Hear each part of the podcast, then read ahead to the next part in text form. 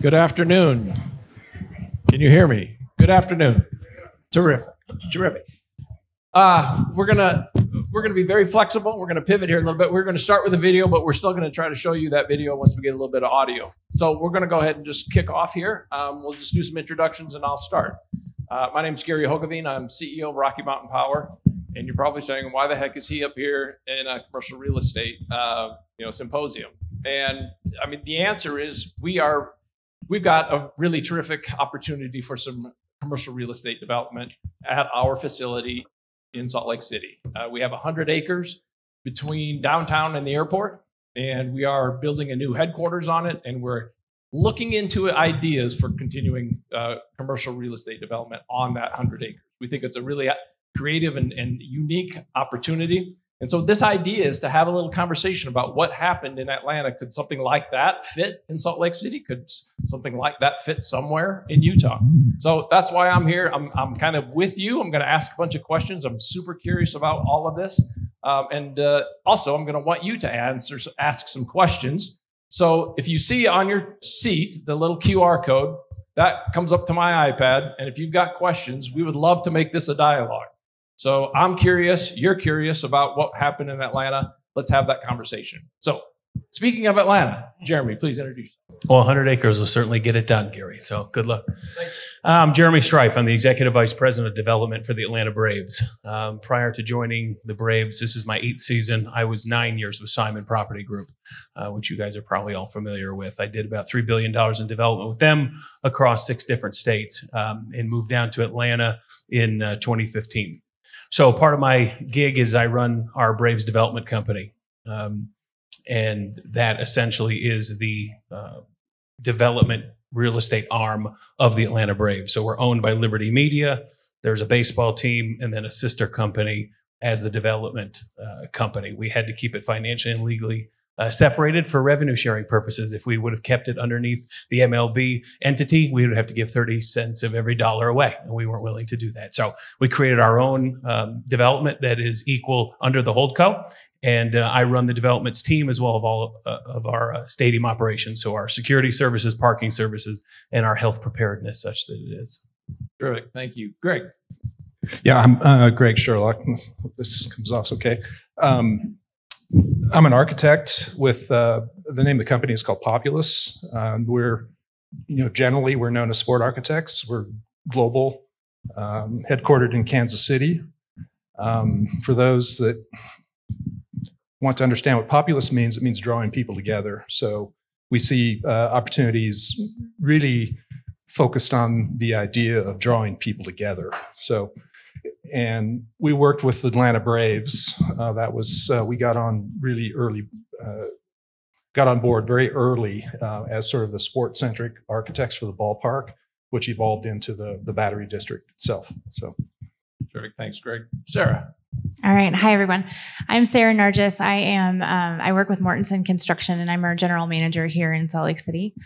Um, and the reason I'm up here on the stage is because, um, so I've been with the company for 16 years. Eight of it was in Denver doing some neat, um, neat things in Denver. But then uh, we joined our sports group. So we have a sports specific focus group. And I'm actually from Tennessee originally. So the Braves um, have some uh, meaning for me beyond this discussion. But I, one of the first sports projects that I um, did, I was a, one of the senior project managers within the construction team. And we built the Braves ballpark and then a few of the other buildings that we'll tell you about a little bit today.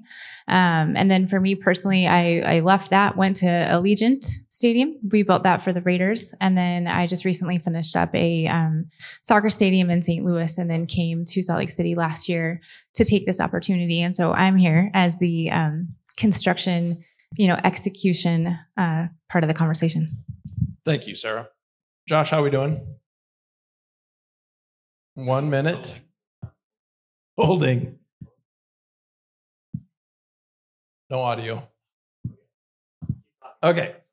Well, I think maybe what we'll do, um, what we'll do is uh, we'll just jump right in, Jeremy, and you've got a few slides that you can tell us, and it'll probably give us a bit of an overview anyway. And then when we get the audio, we'll go back to the video. But tell us about the, the battery. Sure. So we'll do a, an overview of what we're talking about, the actual campus, and then we'll dive into the genesis of it. How does it work within sports and the uh, real estate industry? So we're talking about the Battery Atlanta. It's 100 acres. Uh, it's the um, it's a master. It's the only. It's the first ever master plan mixed use development anchored by a professional sports stadium. So you guys have probably heard of Ballpark Village or Patriot Place or Texas Live or some of these other Philly Live, Xfinity Live, all these type of uh, developments. But the Battery Atlanta, what makes it unique is it was master planned and constructed at the same time as uh, the ballpark itself. So instead of being retrofitted one way or the other, where the, the density was there, but the team wasn't, or the team was there and the density came afterwards, this came all at the same time. Um, I arrived with the Braves in 2015. We broke ground uh, November of 14. Um, we'll go over kind of site selections, 41 different sites, and how we ended up where we were. But um, it turned out to be a 2.25 million square foot mixed use development, completely uh, connected to our ballpark, which is about 42,000 uh, in capacity. We moved 14 miles from the northwest from Turner Field, which was originally uh, constructed for the Olympics in Atlanta in 1996. So it was retrofitted to become uh, baseball. It had about 52,000 seats in it. Um, so we needed uh, an environment that serviced our guests um, the, in the best way possible. Um, we used a lot of metrics to determine what that meant. The Atlanta Braves are the longest continuously operating sports franchise in American history, founded in 1871 uh, in Boston, then moved to uh, Milwaukee in 53 and moved to, um, no, 55 and moved to the, uh, Atlanta I'm 63. pretty sure nobody's gonna Yeah. So, bust you. but some people will say, you know, the Cincinnati Red Stockings were created in 1869, but they weren't continuously operating, so we get to say that. Uh, the other great metric that we use to form our um, uh, decision making innovation is we have the largest marketing demographic of any professional sport. We pull from six different states. That's huge. Um, the reason for that is we were owned by Ted Turner in the 90s. He owned TBS turn the dish to the space, uh, broadcast across the entire southeast. Then you win, you know, a World Series, um, which did in 21 also. Um, and You might want to show folks the. well, I the had to bring the hardware, you know, so you guys could see. you know, you can strive for greatness. It's supposed to be inspirational. So um, we have the largest um, marketing demographic. Over 40% of our fans traveled at least 100 miles to come to our games. Um, and 55% of them bring a child. So we have a huge base. They are willing to travel. They stay multiple nights and they are family centric, essentially, is, is our brand. And we knew that the ballpark located where it was in a retrofitted area for the Olympics, um, eight blocks away from the largest black tar heroin market in Southeast, was not going to work for us long term. Um, so we went to look um, what our guests needed. We wanted to move our ballpark closer to them, make the experience easier. Access to the site was huge. You'll see that in the slides. Uh, we went from two points of access to 14 different points of access, 360 degree parking all the way around um, the campus from a, essentially a sea of parking on one end. So it doesn't matter where you traveled in from, you had to park in that one way and come in. It just wasn't efficient. It wasn't a great experience. People were coming late. They were leaving early. There was nothing to compel them uh, other than obviously the legacy and their generational memories that they passed down. So we made the, the decision to move, pick this great site, um, looked at what the underserved market um, needed from us on a 365 uh, day basis. Um, you know, 81 days of baseball are great, special events are great, um, but we wanted to do something more, especially with the needs of our fans. So there came um, the Omni Hotel, 265 keys. We have actually now four Fortune 500 headquarters on our site with Truist Securities, Papa John's, ThyssenKrupp, and Comcast. Um, so that brings in thousands of workers. We're within walking distance of 26 million square feet that we connected with pedestrian bridges. Our site is actually more dense than downtown Charlotte. And they, and the, the you know, the stuff you might have read about the politics of it, where you're, you know, leaving the urban areas. We actually got more dense. We actually got more urban um, with our location. Let- Let's see if maybe we can take a shot at Yeah. the video again. Uh, Josh? It's a cool video. I can't sing or anything. Let, let's let's do that. Just have you just show tell, tell us what you're seeing. Oh, it's a cool video we made. Um, all right, Two, 240,000 feet of retail, 531 uh, multifamily um, luxury units. We now have two hotels, you know, uh, over a million one square feet of office, um, and about seven parking decks, uh, tens of thousands of feet of common areas. You can see here multiple stage and performance venues, splash pad, uh, all the things that you need um, to create a, a mixed use, you know, multi-dimensional environment, including a Live Nation venue um, that's 53,000 square feet, has a 4,000 person capacity. We run 139 events out of there a year. Um, so during the pandemic, to give you an idea, I will tell you we're a little bit different than maybe some other people experienced out west. Um, uh, we're a red state, still uh, such that it is, which means we uh, we operated. We actually opened 475,000 square feet during the pandemic. We were also the only Live Nation venue open in the world. Between June of 2020 and December 31st of 2020, we hosted 26 concerts because we found ways to innovate to make sure you were tested before you walked in. You had a negative when you walked in. We did grouping pairs. Uh, you had to do four um, or less per group. You had to sit with known entities, all this kind of stuff. And it, and it allowed us to continue through the pandemic. Josh, let's see some of those slides. There we go. Yeah, go back to that first one. So that'll show you um, where the the fan base is. Right. That's that that shows the density of where um, fans are located and where tickets are sold. So before we moved, we did you know a whole mapping of where our s- tickets are sold, and we wanted to move closer to them. That's what we did. So huge fan base, 20 million across the country, which is huge. The next one will show you our actual um, visitors. So this is a great thing to to understand. So we hit a record yes, yesterday, 20 year record of ticket sales, 3.2 million tickets we sold, right? Out of 41,000 capacity, that's huge. We had the highest percentage of avail- available capacity show up, 94%, highest in the league by far. We do 10 million visitors a year. So if 3.2 million are ticket holders and we do 10 total, about 70% of our traffic is on on game day. We've done 126 team tours with teams, developers all over the country, every sport you could think of, uh, including you guys last week.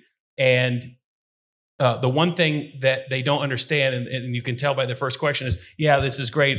What about non game days? We're like, you don't get it. How many people have come by to take a look? 100, 126 teams.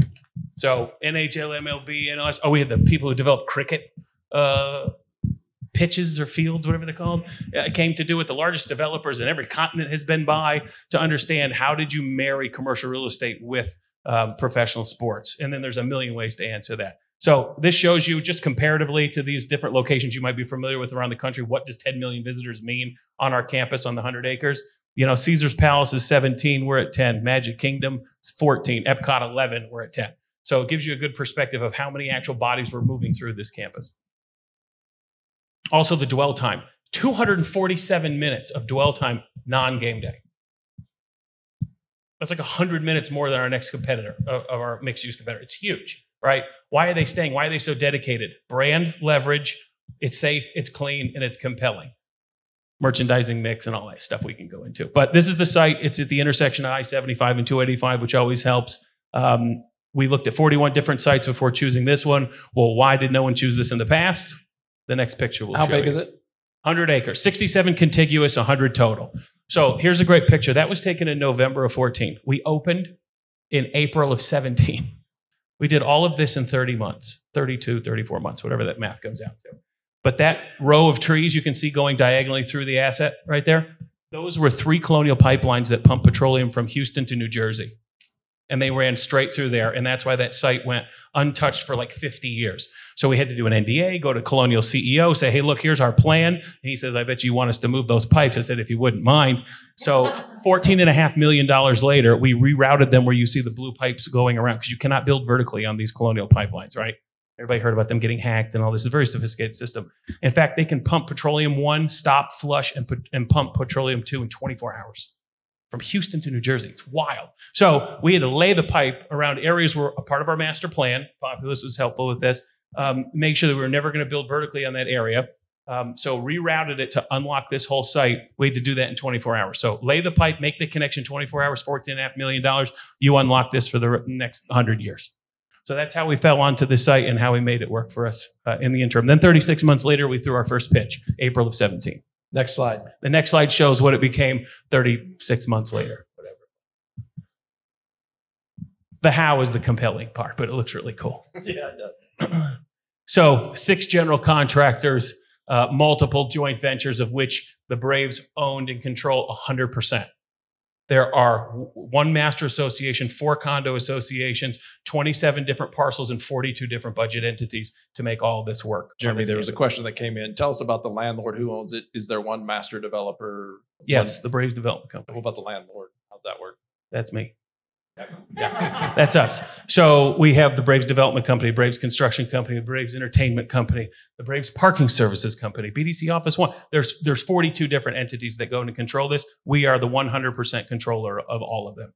So we so I'll give you an example of why we did it that way. It was complicated. It cost eight million dollars in legal fees. Totally worth it. DLA Piper is awesome. Shout out Maxine Hicks. Um, but we wanted to be able to sell certain parts but retain control. Right? We have a four billion dollar brand. We're spending a billion and a half dollars. We have to control it forever. So we made sure that um, when we built the residential, as soon as it got to ninety something percent occupied, we were going to sell it, um, turn that cash, go into phase two. So we sold it to Cortland. We were ninety five percent occupied. We were doing probably two sixty five a foot. The market was at like one twenty five, and we were at two sixty five a foot. Sold it for I don't know, made like 128 million dollars in two two years, something like that, less than two years, 18 months, um, and they have no votes. So Steve DeFrancis, you know, they billion dollar company came to us and said, "I'm paying you whatever it was, 158 million dollars, and I don't get a vote." I said, "There's five. If it makes you feel better, I'll give you one." But you know, you're not going to control this thing for 158 million. It's n- it's nice, but I spent one five and our fans, right? 3.2 million a year, 10 million people. This is the Braves legacy that I'm a temporary steward of here. You know, we're not going to let you muck it up with multifamily. So you want the cash, you want to be a flagship, we'll sell it to you, but we're going to retain all the control and the rights for all associations. And that's that's one example of why we structured it the way we did. I told Jeremy I'd do this. Next slide. He, he's on a roll. He'll just keep going. He's awesome. We got So that's how it breaks out, right? Entertainment, residential, office. Um, we have two hotels now. Uh, one of your questions is going to be, you know, how this evolved. One of the hotels was supposed to be a residential area, right? We were going to have two competing residential areas. It'll be great for rates and, you know, that'll keep them accountable to each other. Well, then ThyssenKrupp came knocking, right? They were moving out of Chicago. They needed a place to accentuate their brand. This is the elevator company. This is the yeah ThyssenKrupp elevator company out of Germany. Um, they're now called TKE, right? They're like Otis Schindler, uh, these people that provide vertical transportation. And so they were coming out of Chicago. We had a blank, you know, four and a half acre site on the interstate. It was just a pile of, of debris we were using, and um, they said that they wanted to move their headquarters here, but we had no incentives to give them because we took them all. So uh, they were going to North Carolina, South Carolina. We said we do not have a financially, you know, uh, advantageous deal for you, but what we do have is you can connect to the legacy brand of the Atlanta Braves. That will incentivize your workers. It will retain your workers. We have the Hartsfield, you know, number one airport in the world, Georgia Tech, UGA. We have the talent. Um, you need brand presence. Who's got better brand presence than the Braves? So they ended up building a $200 million test tower, the only one in the Western Hemisphere that's um, 200 and the hell is 280 feet in the air. Oh no, 420 feet in the air. We had to go to Germany to see this thing. We did slip form construction. You know what that is? Continuously pouring for 62 days, never stopped pouring, moving the slip up. So in 60 days, we had a 420 foot tower. We also happened to be 13,000 feet from the runway of Do- uh, Dobbins Air Force Base. So we got to have some great chats with the DOD, the Air Force, and met some great generals um, and got all that approved, which was fantastic, and the FAA and all that. Um, and then we built an office tower next to them. So we ground leased it to them for 100 years and then built the office tower that they would move into. And they took half that building. And then that's when Papa John's came on and said, We want to do the same thing. You know, they had a problem in Louisville. Um, luckily, their new CEO, Rob Lynch, is a local Atlanta fella. He came from Yum Brands with uh, Arby's and said, Look, I'll be CEO if you move uh, the headquarters out of Louisville into Atlanta. And he said, and I'm telling you right where you're going to move it to. So they took the rest of the half, uh, pretty much the rest of the half of that building. So that's how we ended up with the Papa John's. And every deal that we do essentially is a multidimensional deal. It's a sponsor, it's hospitality, it's advertising. It's something more than just paying your landlord rent. Usually people think of that as just a line on your OPEX, right? How do I amortize this thing and get it off my books? With us, it's how do I use my landlord to grow my brand? That never happens, right?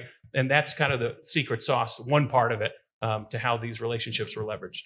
Terrific. Thank you, Jeremy. Okay, so I think we get a sense of what they did in Atlanta. We're going to continue to explore that a little bit, but we want to kind of broaden the lens a little bit. How can it apply somewhere else? How, you know, what are the lessons learned, et cetera, et cetera.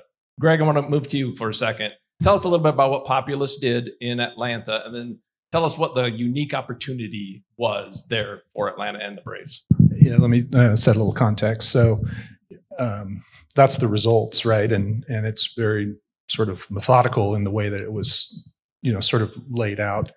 Uh, we came in on uh, the project extremely early, kind of uh, you know, honestly very surprised that uh, they were making the decision to move out of Turner Field. I mean, which was a excellent ballpark. We happen to be sport architects, so and we've done 16 of the 30 major league parks in the country.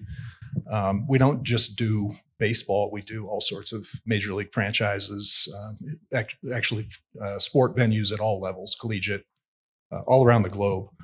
Um, so this this was a really interesting interesting challenge for us, and we we came in really early. We were sort of invited in as the sport architect on the ballpark. So And- here's a question that how long was the design phase? Well, it really doesn't stop.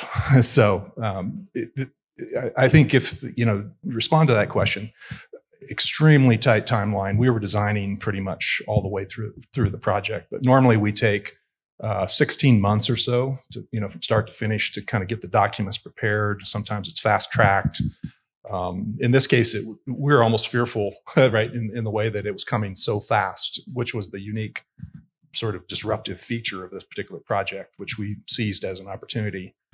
Um, so, so extremely fast paced thing going on. So, you know, the thing to understand, you know, ballparks are like super unique venues. Um, if you just like look at the the sport anchor in itself, they're they're very malleable. I'm sure there's, I'll bet there's a ton of baseball fans in here or softball fans. Um, it's it's one of the building types that you can change configurations. You can uh, there's different orientation uh, optimizations for playability, and and it creates a lot of like interesting s- synergies on the periphery of the park. Right, the way it's oriented, the way that the outfield uh, displays itself, how it connects. When the Braves decided they were doing 65 acres, so you need 15 acres for a ballpark is generally kind of the rule of thumb. So four city blocks. Um, this is 65 acres, so we're multi- multiply that out in your head. Um, and that was really kind of what was really special about this opportunity. Th- This was really the first client. You know, we always think in terms of dis- district scale.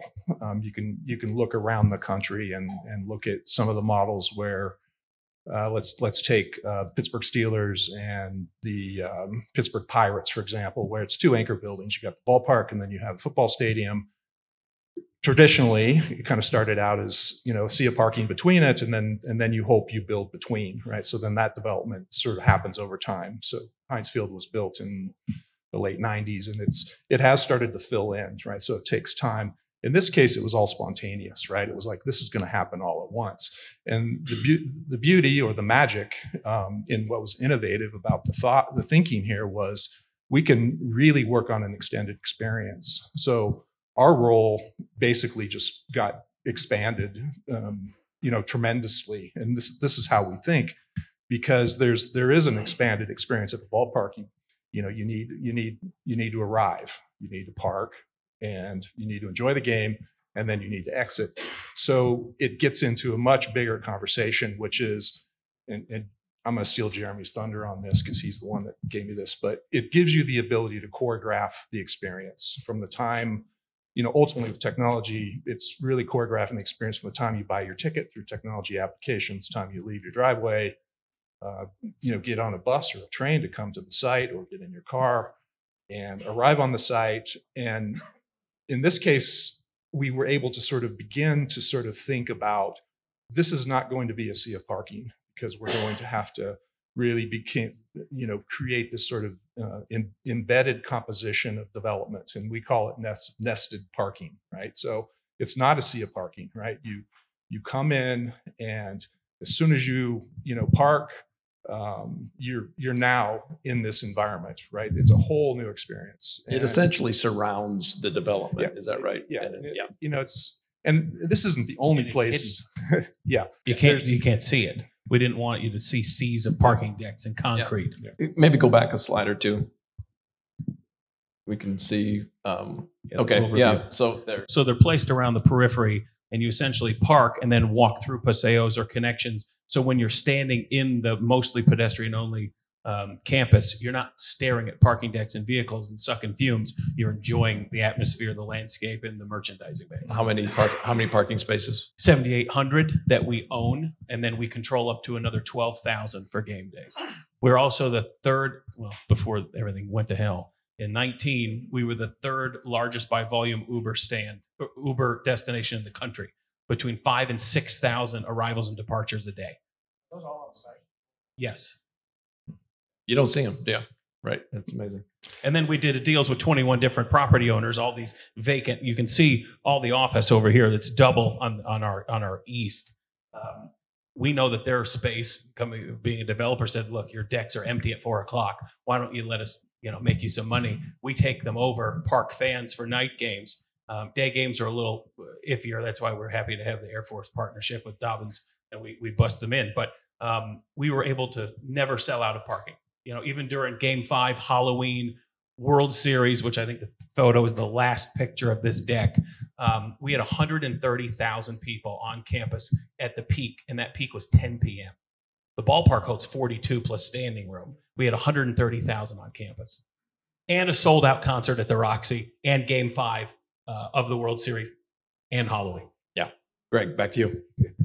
Yeah, so you can imagine, that, you know, the, the, problem gets pretty expanded when you've got this much, you know, sort of There we go. landscape to think about. And, you know, the, the uniqueness about the parking uh, situation, and I, I described it, it's, you know, it's it's nestled, so you don't you don't really see it necessarily. You can find it through wayfinding, um, but there's a whole nother aspect to it, which is what Jeremy alludes to is there it's a shared condition. So you have to create a system, right, that allows for the residents, because there's uh, 500 units and, and growing. Jeremy will touch on this as well, uh, that have to be able to come into the district on a game time situation. So there's there's a you know there's a method behind behind all of it that has to be sort of you know choreographed as, as I've been um, Certain. Game day, non-game day obligations with the Department of Homeland Security. You have security uh, blast radius restrictions with the league. Um, you have to have certain uh, bollards up. Um, and uh, to your point, Greg, you can't tell someone you can't go home. So you have to be able to access all 531 apartments from one road that never closes. Well, if we're going to do that, we got to make sure that that road um, is under our control. Um, it happened to be a county road, blah blah blah. So between MLB game day, non-game day, pedestrian access, you know, um, the different multi-uses, all that had to go in at the beginning, and you had to do it real quick, and it had to make money. Greg, if we continue to expand the lens again, this is obviously very successful in Atlanta. Where else has something like this occurred? Good, great question. you know, we, we can learn uh, learn lessons from the past. Um, I was prepared. I was prepared for this question.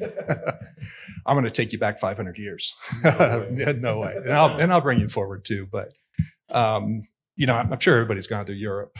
You know, various places in Europe. Uh, you know, you know these cities were sort of formed over time, and there's tremendous amount of uh, learning exercises the one place that really strikes me, um, and, and I use this kind of model um, in in my head, in, in my own little form and fashion, is uh, the uh, Campo the, the in uh, Siena. If anybody's ever been there, but you know, basically, it's a you know it's a town square, and it's medieval in nature. It's surrounded by um, a, a myriad of different types of functionality at, at the base, uh, restaurants and um, what's unique is it's sloped, so you can kind of sit on it, and it, depending on the weather. Um, and then the real, the most powerful thing about this that, that I, you know, sort of bring about as that's really profound and has never hasn't really happened since is it it transforms into Palio, right? They do this this amazing uh, kind of horse race in this square, and it's you know it's just filled with people, and the whole place just transforms, right? It no longer is it a is a plaza, piazza uh, it becomes this sort of event condition. Once you know, once the event's over, then it retracts and it goes back into its sort of normal day-to-day type of great, wonderful sort of public square in, in Italy. And a lot of elements that you know we can learn from European cities, and I don't want to just focus here. There's other places in the world uh, that we all can kind of like cite that have these sort of elements that are introduced into um, some of the characteristics of, the battery. And it, you know, it's kind of maybe an exaggeration. Uh, if you if you take a look at uh, the landscape in the United States, um, there are plenty really. There's a lot of really good uh, district examples. Never, never been done this quickly all at once simultaneously. So this, this is really, you know, anchor, uh, sport anchor development 2.0, right? And there, there is a question that will come up later, which is what's 3.0 going to look like, right? And um, th- that's where the crystal ball will come out, and uh, we'll see who has good answers on that one. Um, but uh, I like to I like to refer to um, it's Petco Park. Um, it's the ballpark for the Padres in San Diego, which which is a great urban urban condition. Um, you know, it was very nicely placed. Um, they took uh, in this case they took 30 acres, so it's really kind of like two you know two basic you know plots of land, 15 and 15. So the ballpark takes up 15, and then it's sort of its outfield sort of bleeds into the other uh, 15, which they call it Park in the Park. Um, the, what's really super unique is they take they take the barriers down. So you can you can stroll through the park. You can't literally go on the grass, but 14th Street goes right on through. Um, it's accessible. So the other side, the park in the park, it's kind of a knoll, and it's it is surrounded by um, development, um, and it transforms. You know, you they they kind of close it off during the game, so you can have a seat in the ballpark, or you could have a, a picnic grass berm seat in the park in the park, and all of that is contained within the ticketed area. But on a non-game, it opens up to sort of a public domain, if you will. Um, and it's it's a powerful model because the development was sort of stimulated or invigorated by the ballpark itself. Um, you can look at some time lapse on Google Earth and see, um, excuse me, uh, see what's happened over time. But a tremendous amount of growth. You know, we call it, you know, this is might be kind of corny, but we call it beachfront property, which would be appropriate in San Diego. But tremendous uh, real estate value occurs at the periphery of the ballpark. Um, you know, in, in some cases, you can get too close, maybe, and you you know you, you know there might be some issues, annoyance of you know sounds and lights and all that stuff. But people, uh, commercial and residential uh, development likes like to sort of surround themselves and be part of that sort of energy of, of sport anchored um, types of districts. So Petco is a great example. Um, there, there's many more. Um, uh, I'm based out of Kansas City, so uh, Power and Light District in Kansas City's um, amazing kind of district infusion into downtown, which took time and has continued to grow. Uh, the Deer District, uh, which we worked uh, closely we- In- we in worked on- Milwaukee, with yeah. Mortenson. We've worked on projects together. Um, a great example of uh, sort of district thinking.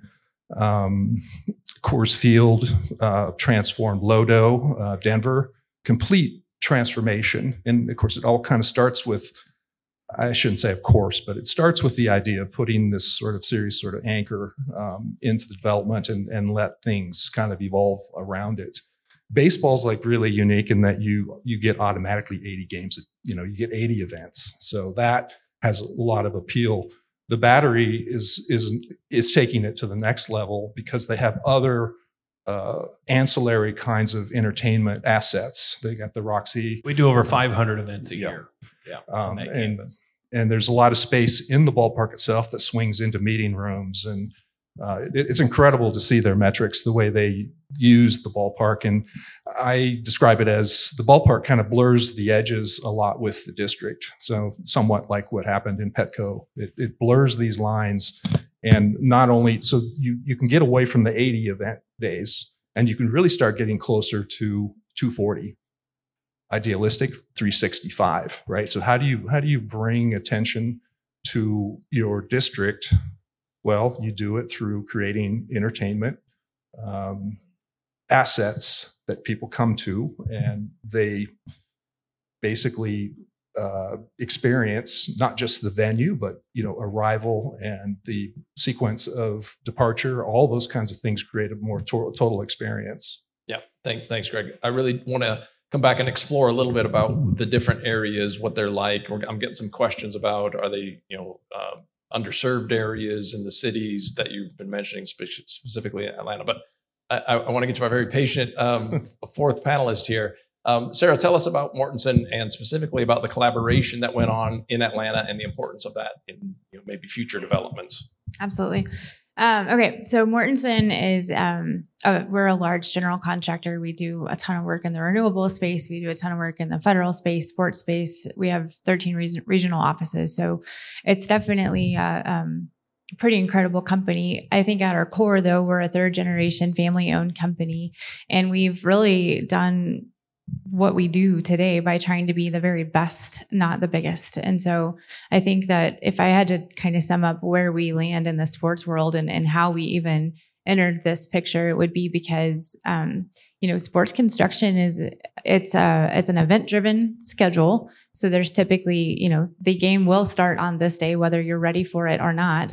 And um, the biggest part about that is that there's just a huge paradigm of lateness and um, dangerous dangerous projects. Um, big safety issues happen.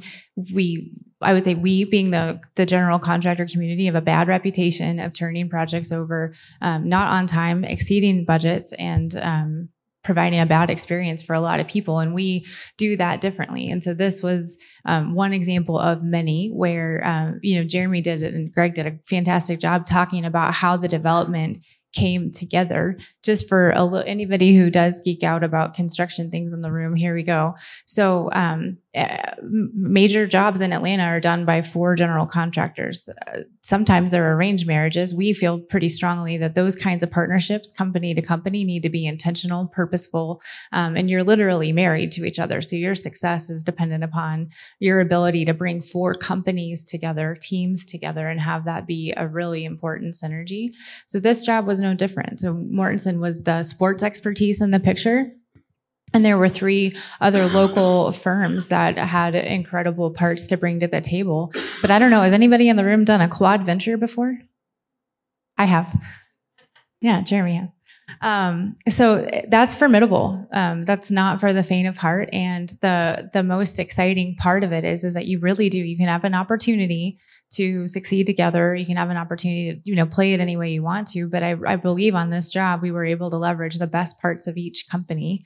Um, and we absolutely turned the project over on time, under budget, and we did not have any significant safety issues. And I think that you can't um, underestimate enough. I want to make two points. One is the most important thing for a builder is to understand our customers' business and to understand how it works and to understand what the design team is trying to accomplish and make sure that we successfully execute that and hopefully add value through the way, right? So in order to make revenue, to generate the revenue that you've intentionally created through all the spaces, you need to start making revenue on the day that you intend to do that, right? You need to not cancel events and do all the things. And so I I just can't underestimate or you know over um, say that enough is that that's the bar right? Anything less than that is not acceptable. That is the bar that we should be moving forward in. And the second thing is is that the context of this job is that mercedes-benz was being built at the same time. And that's not atypical right? There's definitely massive projects being built concurrently all over the country but you better bet that it plays into the to the makeup of the job, right? So who are going to be the people that you are able to bring on board? How is that all going to go together? When we were building Raiders, SoFi was being built at the same time. And by the way, they were delayed a year. We weren't through a pandemic. But the the the point of the story is is that the execution part of the whole deal that's event driven schedules right so we come together we understand the vision and the customer is able to you know i think one of the most exciting um, things that I've ever heard from a customer, and Jeremy, maybe y'all would agree, is that opening a new stadium is a formidable deal, right? But feeling at home in your brand new stadium for your opening day, that's what makes it all come together, right? So if we're able to give you an opportunity to move in, not have, you know, we we pride ourselves on zero punch list by opening day, right? But that that gives you a space to actually feel at home on opening day, and that's kind of how I would describe the construction in a nutshell. Terrific. Thank you. Uh, incredibly important. Um, it, I'm going to go to some of the questions that you all are bringing. Uh, bring, bring me some more questions if you want. Uh, Jeremy, talk to us about the area in Atlanta that the battery park sits. Uh, is it upscale, uh, underserved, et cetera? And did it matter? Yeah, it mattered. Um, it, it- yes, where I come from. So this is my Atlanta is my 13th move in 10th state. So throughout my life and professional career, I've got to see a lot of the country. Um, it was a big deal, apparently, in Atlanta to be inside the perimeter So inside the 285 highway or outside, ITP or OTP. Like people didn't date each other if you were ITP or you're OTP. Oh, I don't go out or I don't come in. It was a big thing. Um, what people fail to recognize is that Turner Field was actually a mile south of downtown. It wasn't in downtown Atlanta, right? Because Atlanta actually goes downtown, midtown, Buckhead, and then that's the north of the perimeter. So we were a mile south of downtown. It was not easy to walk there, to drive there. It is not easy when most of your fan base is working north of you, and especially mm, a, a major percentage, which we saw on our heat maps and our metrics, was living north of where they work. So they were having to come into downtown, go to work, go home, get the kids, get the spouse, get back in the car, battle the traffic of people trying to get out, come back in, and then go a mile south of where they work. It was just not a great experience. That's why they were coming after the second inning and leaving before the seventh. We knew this. It was not sustainable, no, no matter how good the team was. Um, so we wanted to make sure that we found the location that served our guests. And we did it with metrics. We didn't guess. We didn't make it political. We wanted to stay in Atlanta. We wanted to stay at Turner Field. We gave the local mayor opportunity to do that. They said, look, um, we don't have the money. They needed $100 million in repairs on Turner Field. They said, we don't have it. I said, well, uh, well, we, we might look elsewhere. And it was kind of like, okay. And then we did. And we found this site. There was a meeting with a, a Cobb County chairman uh, that occurred between our CEO and Cobb County chairman, Tim Lee, God rest his soul. Um, he um, met for lunch and agreed that this one site could possibly work. Three weeks later, we had a, a, a deal. Three weeks. We brokered all the land in one single transaction, and nobody knew, not one single person knew who was buying it, even our brokers those of you in the room, had no idea um, what was happening until we announced. So, Jeremy, question related to that: um, What were the incentives provided to make the stadium happen? So, as most people recognize, these public investments in um, these ballparks don't typically pencil out. I don't know if any of them that stand alone and pencil out, and there's a reason for that because when the um, public um, municipality gives you bonds or gives you cash or builds it for you, whatever, that asset is not on the tax on the roll. So there's no taxes that come from that piece of, of land. Um, so they typically, with concessions or what little they get um, out of the uh, events, they don't typically uh, have a positive uh, ROI. So what we said was, we know that that is the typical model. What we want is 300 million in bonds. We will put 400 million of our own money uh, into the ballpark itself, which they will own and then lease back to us. But in addition to that, we're going to put $900 million outside the ballpark on our back, on our dime, which does sit on property tax, hotel motel tax, sales tax, liquor tax, all those type things that then generate revenue for the county. So because we committed to the Battery Atlanta as a whole campus, it made the entire deal pencil out, right? And some of these economists like to come in and just focus on one, focus on the anchor, focus on the ballpark. Well, okay, if you look at your budget and you just look at your expenses, you're broke. Well, how much revenue you bringing in, right? You look, you need to look at the net. And there's a big thing coming into, into from real estate into sports. It's like, I used to, to do this for our front office. This is gross. This is net. We focus on the net you can throw the greatest party forever, you know, uh, for a million dollars, but if it costs you a million dollars to do it, what's the point? Right? Because the usual, typically, the um, value of a sports franchise is uh, is an art, not a science, right? It doesn't matter if the team really doesn't matter if the team wins, uh, loses, has great margins, knows what their pro, you know EBITDA is. Are you kidding me in sports EBITDA, right? Most of these teams doesn't matter the um, um, the uh, sport, they operate in the in the red. So to have this concept where you need to have a, fin- a, a cash flow and a financially um, uh, kind of independent piece of your business that can fuel your on-field product that was the compelling factor for the braves and we have a very innovative spirit and certainly are risk takers. Given given that model and the success that you've had do you see um, another major league baseball team being built without a battery like uh, appendage to it based on my personal knowledge of these owners and these presidents and the teams coming to us, I don't see how they can. Or why would you? Um, why focus on 81 days or you know 30 with basketball, whatever, eight with NFL, which is a great gig if you can get an NFL gig. you kidding me? I go to my friends at the Raiders and I says, all this shit you hear eight days a year, you know, plus, plus special events, so maybe 30. Woo, you know, don't break a sweat. Um, but for baseball specifically, the investment from the from the, the public taxpayer is so scrutinized these days, but the formula has already been proven to work. It's just the bandwidth. I, I, I said this, you know, I worked at Simon Property Group, an S&P 100 company, right? But if you came to me and said, "Hey, Mr. Developer, go run a baseball team," I'd be like, "The hell, how the hell am I going to do this?" It's exactly the same thing that happened to our our baseball side, and it took a lot of reprogramming, right? Uh, what we call big leaguing in, in baseball to go from you know, my side of the business is the most important. And what are you doing out over here? And game days matter and everything else. You know, I'm tired. I need to be with my family. Well, you can't have the one without the other, right? You need to pay for pitchers. You need to pay for the staff. You need to pay for the, the ballpark. And you need to grow a brand that is sustainable and is further reaching than 81 days a year. And because we're, you know, 152 years old this year, um, that was important to us. And we had a great fan base to receive it. Yeah, terrific. Thanks, Jeremy. Um, this is a question for you, Sarah. How was the project delivered differently than other major facilities like it? How did you manage constructability issue through the design phase? Well, I think, um, I mean, just to kind of talk about, I, I think big picture. So, 65 acres. We um, we had the entire site secured, and then I think very intentionally had the utility work, right? I mean, all the infrastructure that was supported, the master vision was all completed, along with certainly the ballpark, which took um, 29 months of the duration that Jeremy was talking about.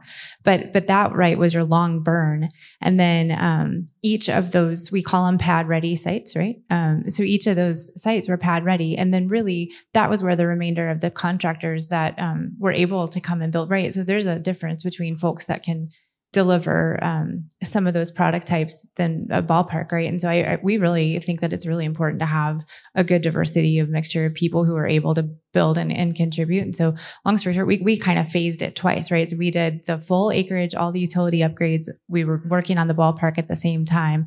And that's when things got really exciting because you literally, I mean, you know, we literally had 65 acres under construction at the same time. Certainly we were controlling the the larger kind of more complex pieces, but I mean it was it was hot and heavy and I think super um super exciting the the whole time. I mean, you know, uh, hats off for for you guys for managing all of those different parts. I think the only other thing I was going to mention was um there's a there's a strategic way right to really leverage this this project was built from 2015 to 2017 and, and you know how fast technology is evolving these days right but just just thinking for a second about the example of a couple pieces of technology that we were able to use um, that we think were significant and then again we've built on that since then we like to take a concept of anything that duplicates or anything that's complicated we're going to build that virtually first right? Um, and one of the ways that we are able to complement the braves is that we did a, a suite a virtual mock-up right? So mock-ups are sometimes hard especially with the commodity and, and lead times these days but but on a fast-paced schedule you actually can't get the light fixture and all the things sometimes as quickly as when it was selected to when you actually need to start procuring it and building it. And so virtual um, using AR, using VR is super helpful. And in this case, we actually had a really successful situation. We confirmed a bunch of the design. We did make a couple tweaks. All of it was non impactful to the construction schedule. But then the Braves actually used that VR model to sell the suites to their season ticket and suite holders. We also did, it was such a success, we did a couple other suite and club spaces too. And so you think about the ways that we can all kind of complement each other by building a better product, making sure that we build exactly what you guys want. And oh, by the way, go and sell it. And and you know, again, this was in 2017. So imagine what we're doing in 2022. But um, I think that there's a couple of pieces that were were really fun to kind of complement each other. Yeah, terrific. Thank you, Greg. You, um, we've mentioned parking and things like that. Talk to us about transportation aspects and you know what are the things you got to think about, particularly as you maybe are doing the next one. Okay. Um, I just want to kind of circle back on uh, Sarah's point here is that what's what you know what's really critical uh, to our success is to have uh, the partnership early on to work together. Like sometimes the design has to complement what's executable, right? And in some cases, uh, during construction, the traffic pattern um, and or the layout of, of of the overall district kind of kind of plays a part. So you you kind of have to learn um, alongside each other. So that partnership and you know with the builder in this case more like more of a pre-con kind of um, assistance is like incredibly important and then of course you have the leadership coming from the client who's, who's kind of driving this vision of the project and and we really have to sort of hold this all together. So that partnership that essence is like incredibly important. And and one more tier out is is the public side which is also incredible because you you know you have a district and you've got the boundaries of the district but there's a whole edge beyond that that has to be kind of like another sort of source of partnership to to put that together and so to Yeah, transportation. To real, trans- real quick, because to- we're going to have to sum up here in a second. All right. So to transportation, yeah, you know, again, we came in early. Um, you know, we kind of understand the, you know, the implications of it's a, really we're dealing with a surge, right? A surge of game time event. It's a massive uh, flood of cars into the parking. So you know, we developed a plan up front, the framework, um, you know, in which to nestle parking. Uh, work work with the sharing and uh, borrowing of parking to, to mitigate asphalt of parking. So that was kind of key. You know, we come in, we understand uh, basic traffic, you know, concerns like you know we use metrics on um, you know number of cars, and you know we do hire engineers that come in and really you know begin to sort of pinpoint down this from more of an engineering perspective. But having that kind of holistic understanding of of what that surge is going to look like, how to get people in and out with ease and make that experience as positive as possible. Um, that's you know really the goal. But then but really there, there's more to it right? Because you're kind of designing the city. You know we we look at the streets um, and if you if you really think of it um, streets are flexible. You know we we take streets in some cases we'll block them off. Um, you know they're streets on a normal day and on a game time they become more pedestrian accessible things and it's the, back to the european model um, so, so that's super important to be able to apply those kinds of metrics to allow for this transformational kind of infusion of cars and people um, onto an event.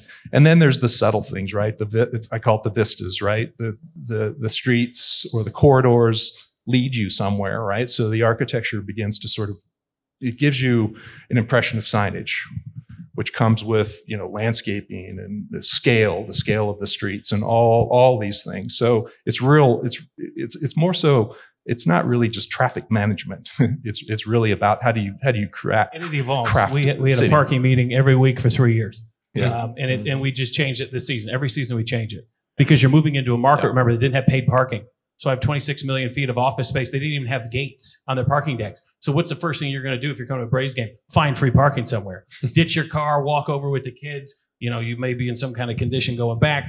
You know, we can't have that because I, it doesn't matter who owns the property. They're a Braves fan. Yeah. And they're going to call us. I had a terrible experience. It's your Yep. fault. Uh, all this. So we, we've gotten it down to one parking meeting uh, every two weeks now, um, and a great parking structure. And we still provide two hours of free parking every single Yep. uh, game day, and non-game day it's three hours free. Okay, we've got to wrap up. This is terrific. I'm going to ask you, you don't put that down yet.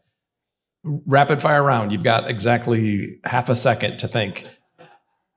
What's your one piece of advice to whomever's thinking about doing this next? And you get one piece of advice, and it's got to be quick. Control. You have Great. to control it all yourself. If you if you- if you're not good at making decisions, do not do this.